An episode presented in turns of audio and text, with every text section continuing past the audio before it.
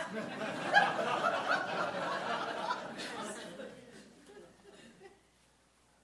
am going to extend the right hand of fellowship to Elizabeth.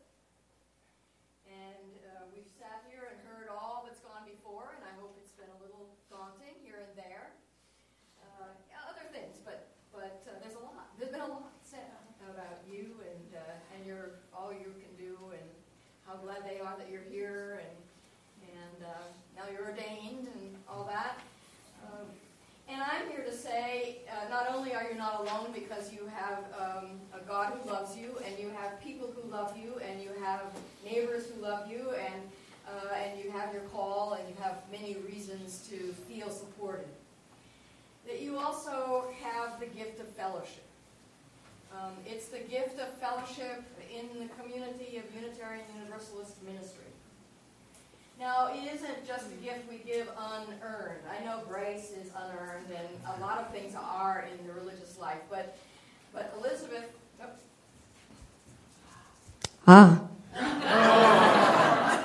Should I start over?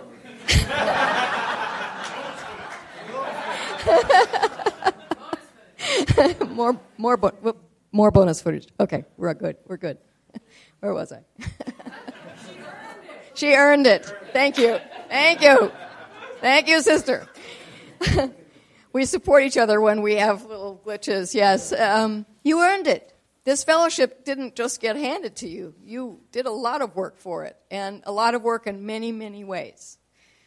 And we're thrilled that you now have fellowship in the Unitarian Universalist Association of Congregations and their clergy. Now, I also want to say that uh, you are receiving fellowship in a very special place today. I served 22 years in this conference of Unitarian Universalists, and uh, actually, I didn't say that right. It's the Unitarian Universalist Congregation uh, Conference of. Me, help me out. Southwest Con- Southwest Conference of Unitarian Universalists. Lordy, I've only been gone a little bit, and I got it all tangled up. And I wanted to get that right. Uh, you serve among ministers who take the discipline, and it is a discipline of being together very seriously. In fact, I've been to other districts, and it's not anything like here. Um, I will I will quote our Reverend Dr. Wolf, who who said uh, they learned early. You learned early when there were just a few that you would um, either hang together or you would hang separately.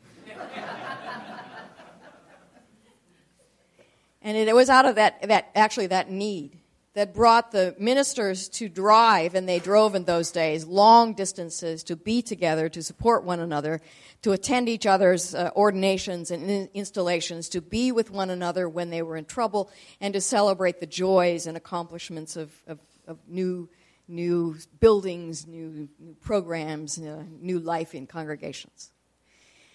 This, this district is as strong a district as I know, and you're lucky to be in it.